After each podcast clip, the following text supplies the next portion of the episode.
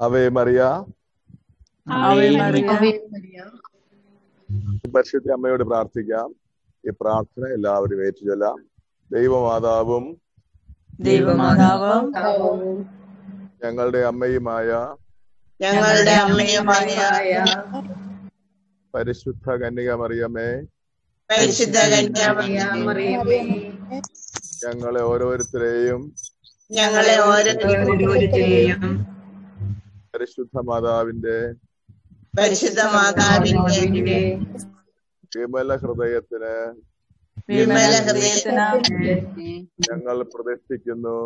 ഞങ്ങൾ വിശ്വസിക്കുന്നു അമ്മയുടെ ശക്തിയുള്ള സംരക്ഷണയിൽ അമ്മയുടെ ശക്തിയുള്ള സംരക്ഷണയിൽ ഞങ്ങളെ ഓരോരുത്തരെയും കാത്തുകൊള്ളണമേ. ഞങ്ങളെ ഓരോരുത്തരെയും കാത്തുകൊള്ളണമേ. പരിശുദ്ധ അമ്മ പരിശുദ്ധ അമ്മ ഞങ്ങളുടെ നാഥയും ഞങ്ങളുടെ സംരക്ഷയുമാകണമേ. ആത്മീയവും ശാരീരികവുമായ ആത്മീയവും ശാരീരികവുമായ അപകടങ്ങളിൽ നിന്ന് അപകടങ്ങളിൽ നിന്ന് ഞങ്ങളെ രക്ഷിക്കണമേ. ഞങ്ങളെ എല്ലാറ്റിലും ദൈവേഷ്ടം കണ്ടെത്തി. എല്ലാത്തിലും ദൈവേഷ്ടം കണ്ടെത്തി. നിറവേറ്റുവാൻ. നിറവേറ്റുവാൻ. ഞങ്ങളെ സഹായിക്കണമേ. ഞങ്ങളെ സഹായിക്കണമേ. അമ്മേ ആമേൻ. പരിശുദ്ധ ദൈവമാതാവിന്റെ വാത്സല്യം നിറഞ്ഞ പ്രിയ മക്കളെ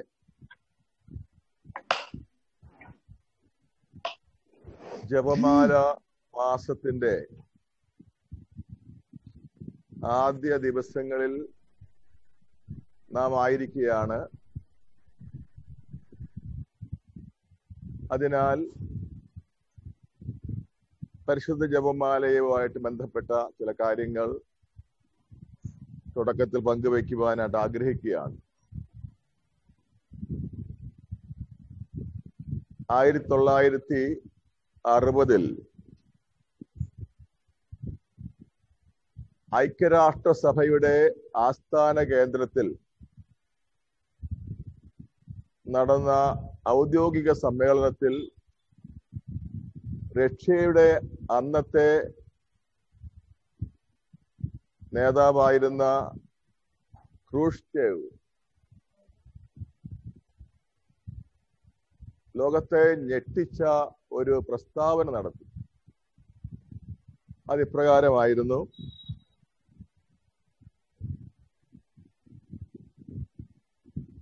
പാശ്ചാത്യ രാജ്യങ്ങളെയും അമേരിക്കയെയും ഞങ്ങൾ കുഴിച്ചു മൂടും. ക്രൈസ്തവരുടെ ബഹുഭൂരിപക്ഷമുള്ള പാശ്ചാത്യ രാജ്യങ്ങളെ ഉന്മൂലനം ചെയ്യുമെന്നുള്ള ക്രൂഷ്ചേവിന്റെ ആ പ്രഖ്യാപനം യു എൻ ആസ്ഥാന കേന്ദ്രത്തിൽ വെച്ച് നടത്തിയ ആ പ്രസ്താവന വാസ്തവത്തിൽ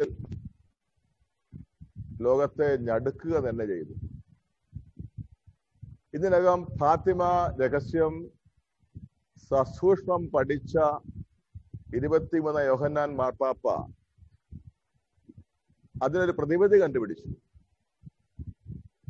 അത് മറ്റൊന്നുമായിരുന്നില്ല ജപമാല വലിയൊരു സമൂഹം കൂടി ചേർന്നതെന്ന് അർപ്പിക്കുക എന്നതായി അതിനായി പരിശുദ്ധ പിതാവ് ഉടൻ തന്നെ ഒരു ജപമാല യജ്ഞം ആഹ്വാനം ചെയ്യുകയാണ്. ക്രൂഷ്ചേവ് ഇത് പറഞ്ഞത് ആയിരത്തി തൊള്ളായിരത്തി അറുപത് സെപ്റ്റംബർ മാസം ഇരുപത്തി മൂന്നാം തീയതി ആയിരുന്നു തൊട്ടുടൻ തന്നെ ഒക്ടോബർ മാസം പന്ത്രണ്ടാം തീയതി വിശുദ്ധ ഇരുപത്തിമൂന്നാം യോഹനാൻ മാർപ്പാപ്പ ക്രൈസ്തവരെ പ്രത്യേകിച്ച് കത്തോലിക്കരെ ആഹ്വാനം ചെയ്തു നമുക്ക് ഒരുമിച്ച് ജപമാല അർപ്പിക്കാം. എന്തിനു വേണ്ടി? രക്ഷയുടെ മാനസാന്തരത്തിന് വേണ്ടി. നമ്മൾ ഇന്നും വിശ്വസിക്കാൻ പ്രയാസം തോന്നും ഒരു മില്യൺ വിശ്വാസികൾ.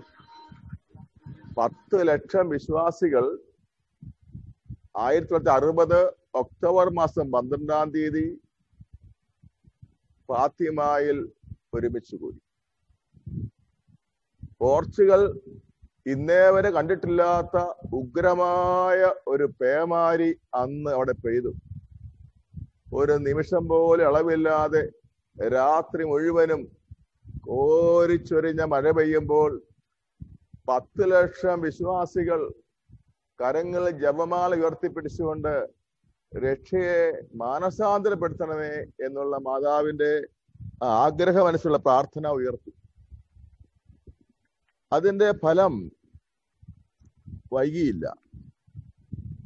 ആ രാത്രി തന്നെ റഷ്യ പുതുതായി വികസിപ്പിച്ചെടുത്ത ഒരു ദീർഘദൂര ആറ്റം ബോംബ് മിസൈൽ പരീക്ഷണ വേളയിൽ അപ്രതീക്ഷിതമായി പൊട്ടി തെറിച്ച് റഷ്യൻ പട്ടാള മേധാവികളും ശാസ്ത്രജ്ഞന്മാരും അടങ്ങുന്ന മുന്നൂറ് പേരുടെ ജീവൻ അത് ഹാനിയായി. റഷ്യയുടെ അണുശക്തി അതോടുകൂടി ഇരുപത് വർഷത്തേക്ക് പിന്നിലായി.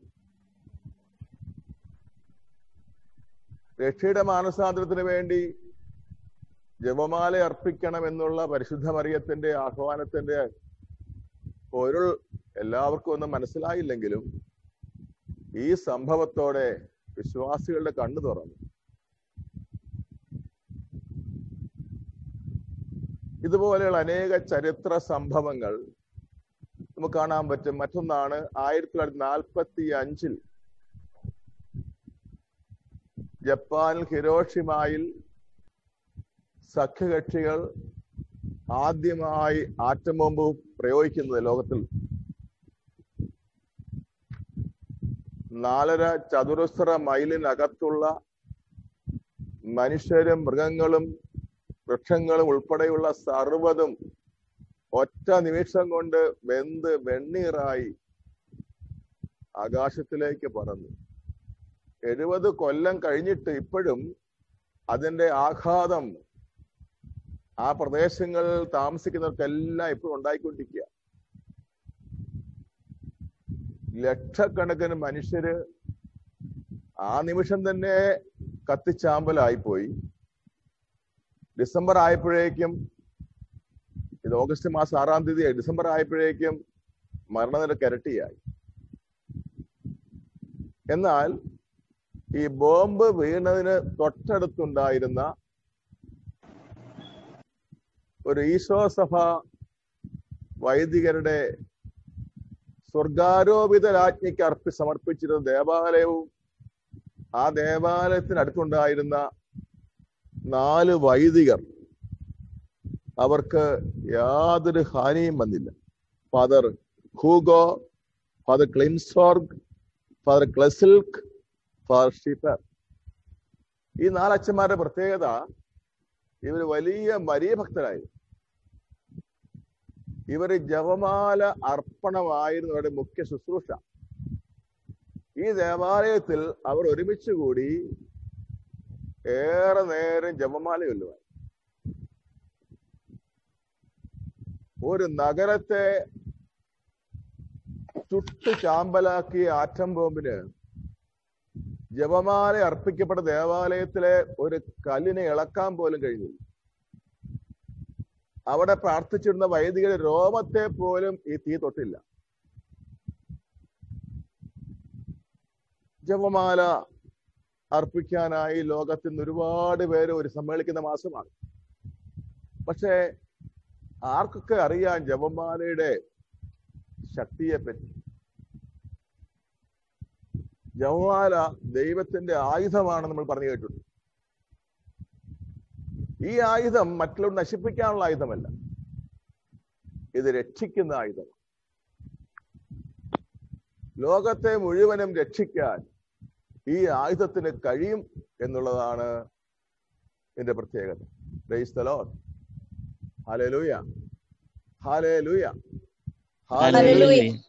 യേശുവേ സ്തുതി. നന്ദി. ജപമാല എങ്ങനെയാണ് ലോകത്തെ രക്ഷിക്കുന്നത് നമുക്ക് നോക്കാം.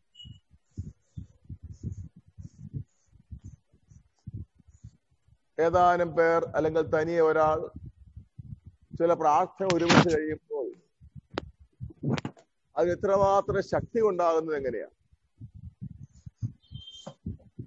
അതിന് നമുക്ക് സഭയുടെ ദൈവശാസ്ത്രം കൃത്യമായ ഉത്തരം തരുന്നുണ്ട്. ജപമാലയുടെ ഏറ്റവും കാതലായ ഭാഗം ക്രിസ്തുവിന്റെ ജീവിത സംഭവങ്ങളുടെ ധ്യാനമാണ്. ക്രിസ്തുവിന്റെ മനുഷ്യാവതാരം അല്ലെങ്കിൽ ദൈവപുത്രന്റെ മനുഷ്യാവതാരം അവിടുത്തെ ജീവിതം അവിടുത്തെ ശുശ്രൂഷ അവിടുത്തെ പീഡാസഹനം അവിടുത്തെ മരണ ഉത്ഥാനങ്ങൾ ഇവയാണ് ചരിത്രത്തിന്റെ ഗതി നിർണയിച്ചത്. അതുകൊണ്ടാണ് ലോക ചരിത്രം തന്നെ രണ്ടായി വിഭജിക്കപ്പെട്ടു പോയി യേശുക്രിസ്തുവിന്റെ വരവോടെ. അത് മാർപ്പാപ്പ ആപ്ലിക്കേഷൻ കൊടുത്തത് ക്രൈസ്തവര് ഉണ്ടാക്കിയ പരിപാടിയല്ല. ലോകം അങ്ങനെ സമ്മതിക്കുകയാണ്. ലോക ചരിത്രത്തെ യേശുവിന് മുൻപെന്നും യേശുവിന് ശേഷമെന്നും ചരിത്രകാരന്മാര് വിളിക്കാൻ കാരണം അവർക്ക് അറിഞ്ഞുകൂടെങ്കിലും അവർക്ക് അറിഞ്ഞുകൂടെങ്കിലും അവർ അറിഞ്ഞോ അറിയാതെ അങ്ങനെ വിളിക്കുകയാണ്. കാരണം നമുക്കറിയാം. എന്താണ് കാരണം? ക്രിസ്തു വരുന്നതിന് മുമ്പുള്ള ലോകം അധപ്പതിച്ച ലോകമാണ്. ആദത്തിന്റെ പാപം മൂലവും തുടർന്നുള്ള എല്ലാവരുടെയും പാപം മൂലവും മുറിവേറ്റതും തകർന്നതും നശിച്ചതും പിശാചിന്റെ ആധിപത്യത്തിലായതുമായ ലോകമാണ്. പിശാചിന്റെ പ്രവൃത്തികൾ നശിപ്പിക്കാൻ വന്നവനാണ് യേശുക്രിസ്തു എന്ന് വിശുദ്ധ ഗ്രന്ഥം പറയുന്നത് അതെ യേശുക്രിസ്തു വന്നതോടെ അന്ധകാരം നീങ്ങി. അതുകൊണ്ട് ഈശോ പറഞ്ഞത് ഞാനാണ് ലോകത്തിന്റെ പ്രകാശം. എന്നെ അനുഗമിക്കുന്ന ആരും അന്ധകാരം നടക്കുകയില്ല.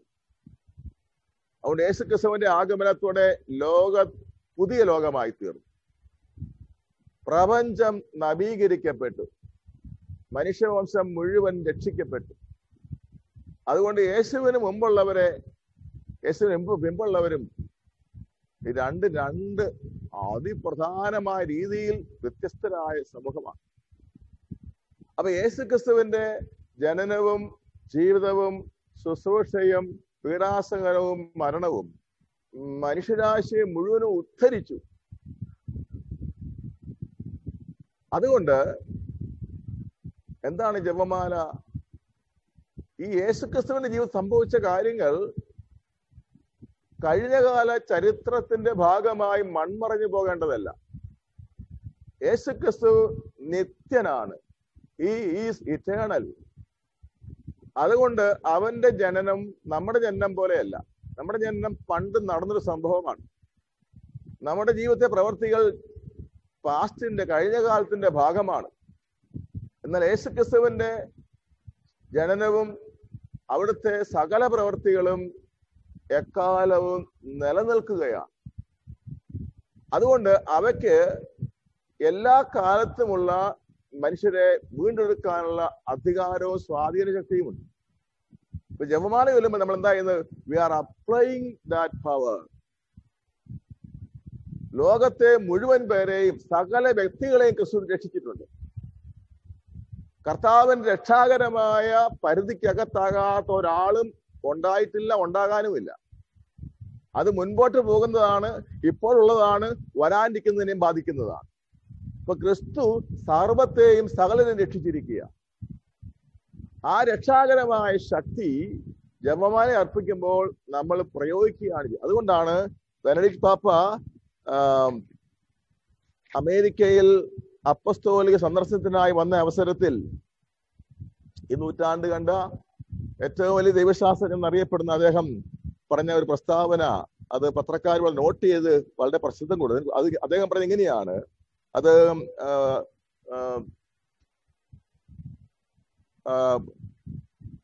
പരിശുദ്ധ ദൈവമാതാവിന്റെ ഇമാക്കുലേറ്റ് കൺസെപ്ഷൻ ചർച്ചിൽ വെച്ച് അമേരിക്കയിലെ മെത്രാന്മാർക്ക് എല്ലാവർക്കും കൂടി നടത്തിയ ഒരു ധ്യാനം ഒരു പ്രസംഗത്തിൽ മാർപ്പാപ്പ പറഞ്ഞത് ഇങ്ങനെയാണ്. The contemplation the contemplation of the redemptive mysteries releases the saving power of Jesus' redemption.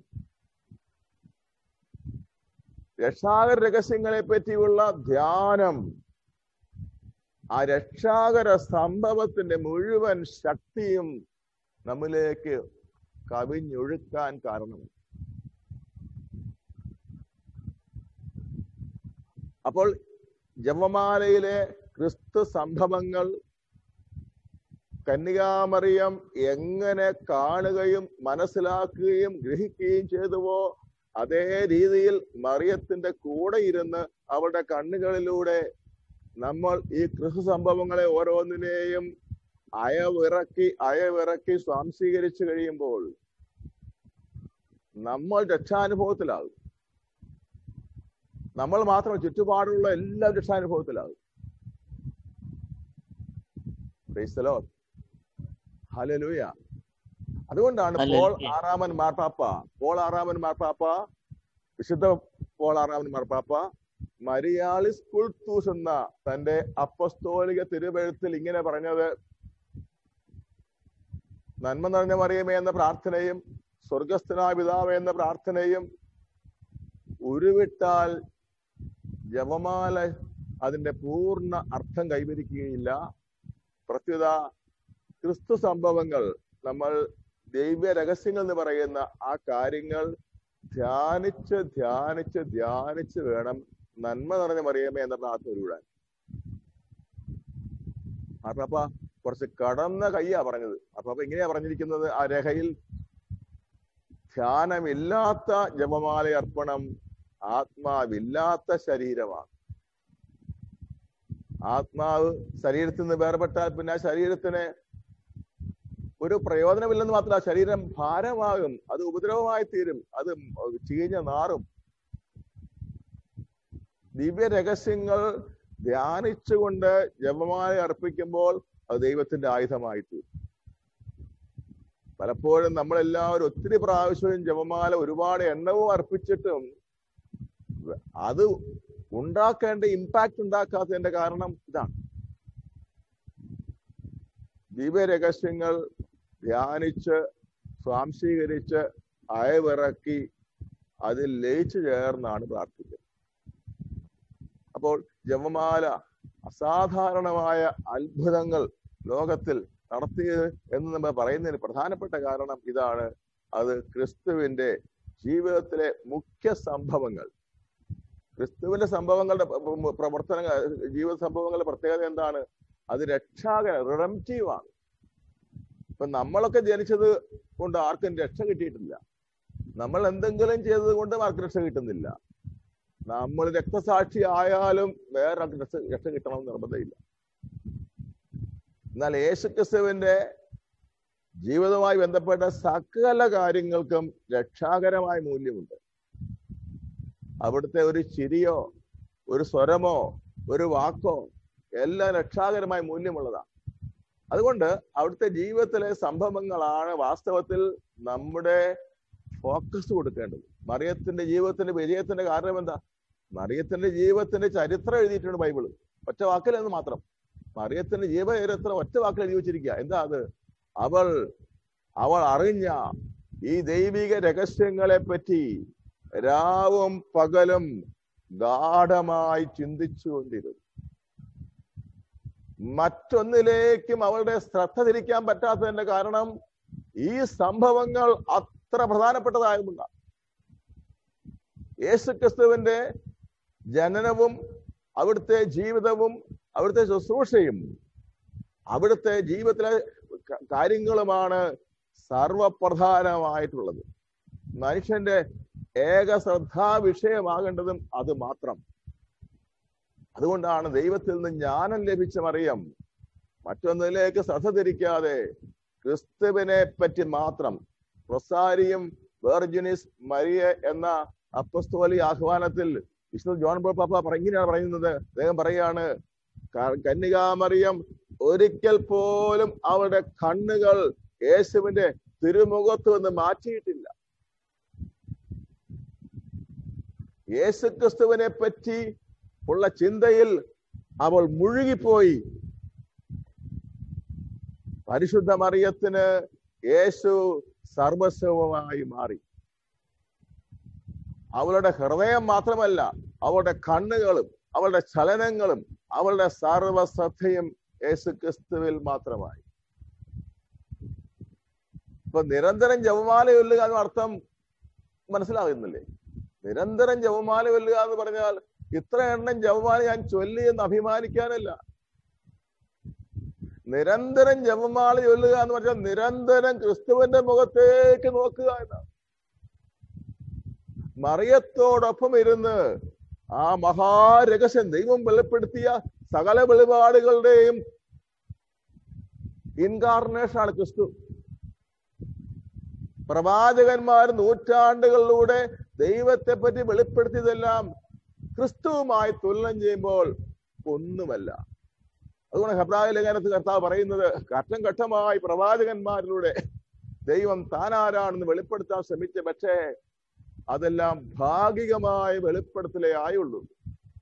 വെളിപ്പെടുത്തൽ പൂർണമായി യേശു ക്രിസ്തു എന്ന വ്യക്തിയിൽ. അതുകൊണ്ട് സുവിശേഷം എന്ന് പറയുന്നത് ഒരു വസ്തുവല്ല ഒരു വ്യക്തിയാണ്. Jesus Christ, the person of Jesus Christ is the gospel. ഒരു പുസ്തകമല്ല സുവിശേഷം. അപ്പൊ യേശു ക്രിസ്തുവിന്റെ ജീവിതത്തിലേക്ക് നമ്മൾ നോക്കിയിരിക്കുമ്പോൾ നമ്മൾ സുവിശേഷം വായിക്കുകയാണ് ചെയ്യുന്നത്. വാസ്തവത്തിൽ അക്ഷരങ്ങൾ പ്രിന്റ് ചെയ്ത ഒരു പുസ്തകത്തിനൊന്നും ചെയ്യാൻ പറ്റുകയില്ല. നമ്മൾ ബൈബിളെടുത്ത് മുത്തുമ്പോൾ പോലും യേശുവിനെയാണ് മുത്തുന്നത്. ആ പുസ്തകത്തെ മുത്തിട്ട് എന്ത് കിട്ടാനാ? ഇന്ന പ്രസിദ്ധം അടിച്ചു വന്ന കുറെ പേപ്പറിൽ കുറെ മഷീറ്റ് നോക്കണല്ലേ അപ്പൊ യേശു ക്രിസ്തുവിലേക്ക് യേശു ക്രിസ്തുവിന്റെ ഒരു ഒരു സിമ്പിളാണ് ഈ ബൈബിൾ എന്ന് പറയുന്നത്. അത് എഴുപത്തിമൂന്ന് പുസ്തകവും കൂടെ ഒറ്റവാക്കിൽ പറയുകയാണെങ്കിൽ അത് യേശു ക്രിസ്തുവാണ് നാൽപ്പത്തിയാറ് പഴയ നിയമ ഗ്രന്ഥങ്ങൾ എഴുതപ്പെട്ടത് എന്തിനു വേണ്ടിയാ? വരാൻ പോകുന്ന മിശിഹായെ പറ്റിയുള്ള മുന്നറിയിപ്പുകളാണ്. ഇരുപത്തിയേഴ് പുസ്തകം പിന്നെ എഴുതി പുതിയ നിയമം. അതെന്താ? ക്രിസ്തുവിനെ പറ്റി മാത്രം. അപ്പോൾ വിശുദ്ധ അപ്പൊ പരിശുദ്ധ മറിയം വായിച്ച വിശുദ്ധ ഗ്രന്ഥം എന്താണ്? പരിശുദ്ധ മറിയം വായിച്ച വിശുദ്ധ ഗ്രന്ഥം യഥാർത്ഥ വിശുദ്ധ ഗ്രന്ഥമാണ്. അത് യേശുക്രിസ്തു തന്നെയാണ്. ഇപ്പൊ ജപമാല അർപ്പിക്കുമ്പോൾ നമ്മൾ സുവിശേഷം വായിക്കുക മാത്രമല്ല സുവിശേഷം നമ്മൾ ഭക്ഷിക്കുകയും പാനം ചെയ്യുകയും ചെയ്യാം. ഉദാഹരണം പറയുകയാണെങ്കിൽ നമ്മൾ യേശുക്രിസ്തുവിന്റെ മംഗളവാർത്ത. യേശുക്രിസ്തു എനിക്ക് മംഗളവാർത്ത. നമ്മളൊക്കെ ഓർമ്മ വെച്ച നാളുകളിൽ എത്രയോ പ്രാവശ്യമാണ് ആ ദിവ്യ രഹസ്യം ധ്യാനിച്ചിട്ടുള്ളത് അല്ലെങ്കിൽ ഓർത്തിട്ടുള്ളത് കേട്ടിട്ടുള്ളത്. അത് നമ്മുടെ ജീവിതത്തിൽ എന്ത് ഇമ്പാക്ട് ഉണ്ടാക്കിയിട്ട് ചിന്തിക്കണം. ഞാൻ ഓർക്കുന്ന ധ്യാന കേന്ദ്രത്തിന്റെ ഞാൻ പലപ്പോഴും പല വേദികൾ പറഞ്ഞിട്ടുള്ളതാണ്. ഈ ധ്യാന കേന്ദ്രത്തിന്റെ ഏറ്റവും ആരംഭകാലത്ത് ഇവിടെ ഒരു വളരെ പ്രധാനപ്പെട്ട അന്നത്തെ കാലത്തെ വളരെ പ്രഗത്ഭനായ ഒരു സുവിശേഷ വേലക്കാരനെ കൊണ്ടുവന്ന ഒരു വലിയ ധ്യാനം നടത്തി. ആ ധ്യാനത്തിന് ധ്യാന ഹോളിന്റെ ധ്യാന ഹോളെല്ലാം നിറഞ്ഞ് കവിഞ്ഞ് പരിസരങ്ങളിലെല്ലാം പത്തലൊക്കെ ഇട്ടിങ്ങി ഇരിക്കുകയാണ്. അന്ന് പഴയ ആരംഭകാലമാണ്. സൗകര്യങ്ങൾ വളരെ കുറവാണ്. ഫാനൊക്കെ വളരെ കുറവാണ്. അപ്പൊ ഹോളിൽ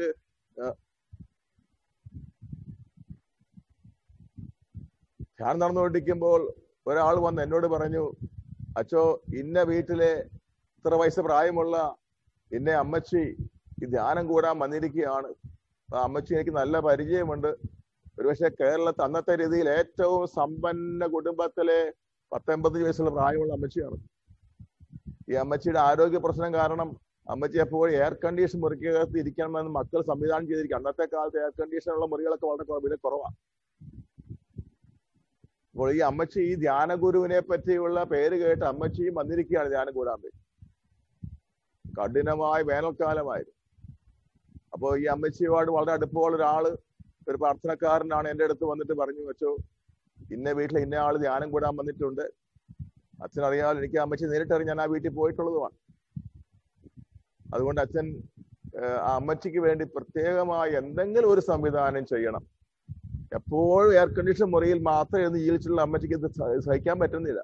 അതുകൊണ്ട് ഒരു പ്രത്യേക ഫാൻ എവിടെ നിന്നെങ്കിലും ക്രമീകരിച്ച് അമ്മച്ചി ഇരിക്കുന്ന സീറ്റിന്റെ മുകളിൽ കൊണ്ടുപോയി അഡ്ജസ്റ്റ് ചെയ്തിട്ട് വന്നു അപ്പൊ ഹാൾ മുഴുവൻ ആളുകൾ കുത്തി നിറഞ്ഞിരിക്കുക. അങ്ങോട്ടും ഇങ്ങോട്ടും അനങ്ങാൻ പാടില്ല. പിന്നെ ഫാൻ അങ്ങനെ പറഞ്ഞു കൊണ്ടുവരാനും ഇല്ല ഇവിടെ.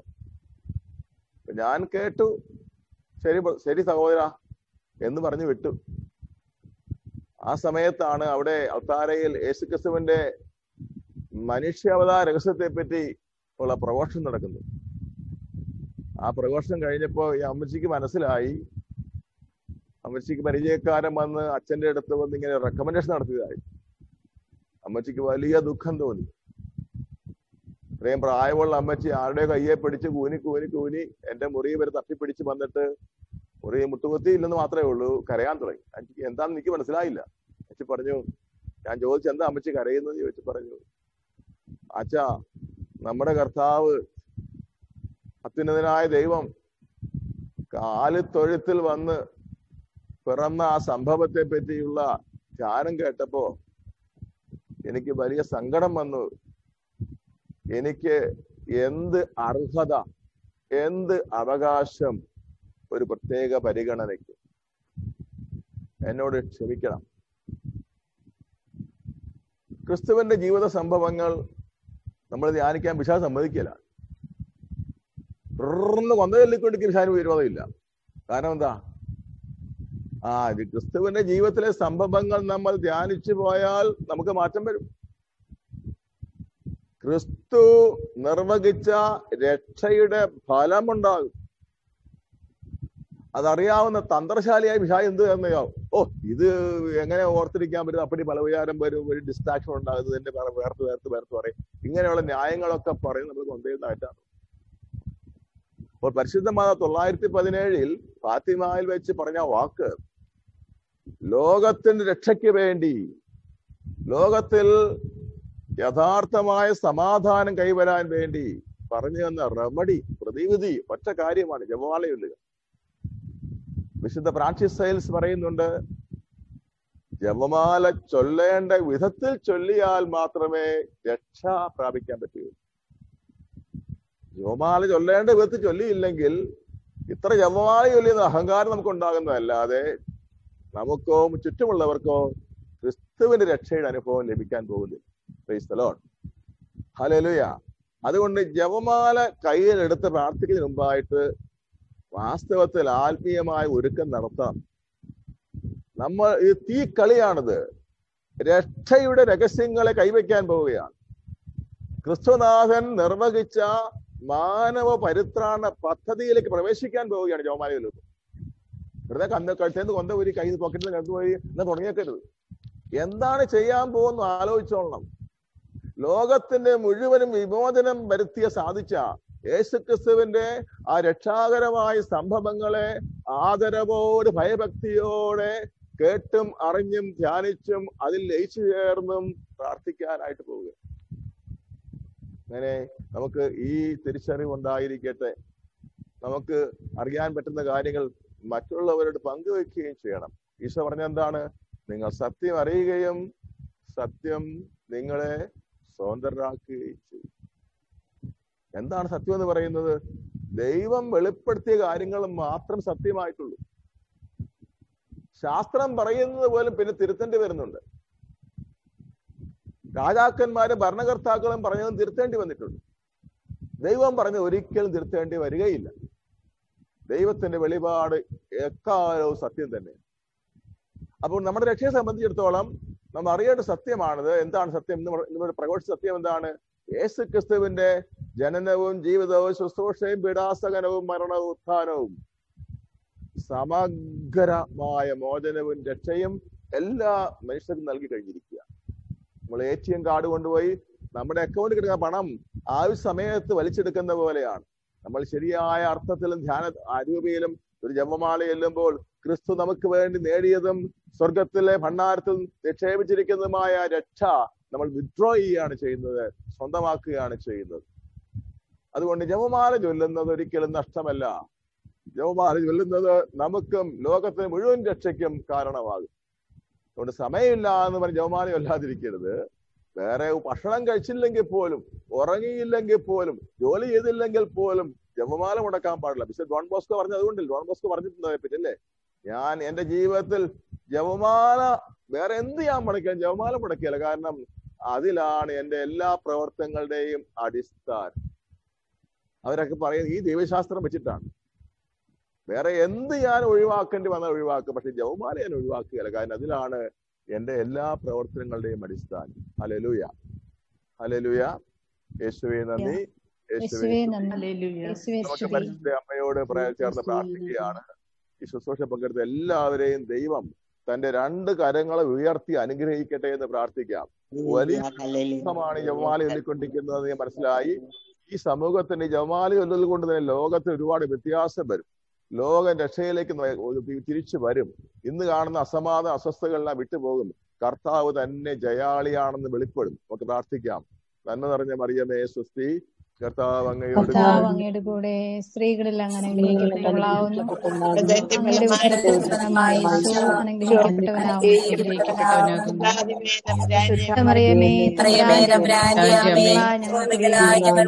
ഞങ്ങൾക്ക് വേണ്ടി ഞങ്ങളുടെ മരണസമയത്തും അമ്പരാനോട് അപേക്ഷിച്ചു കൊള്ളണമേ ആമേൻ.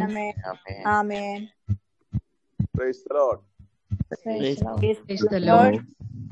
എല്ലാവരും അനുഗ്രഹിക്കട്ടെ. എനിക്ക് വേണ്ടി പ്രാർത്ഥിക്കണം. ചിറ്റൂർ ധ്യാന കേന്ദ്രത്തിലെ പ്രധാനപ്പെട്ട ശുശ്രൂഷ യുവജനങ്ങളെ രക്ഷിക്കാനുള്ള ശുശ്രൂഷയാണ് അബൈഡ് മിനിസ്ട്രി എന്നാണ് പറയുന്നത്. അതിന്റെ സംഘാടകർ തന്നെയാണ് ഈ ശുശ്രൂഷയ്ക്കെല്ലാം സഹായിക്കുന്നത്.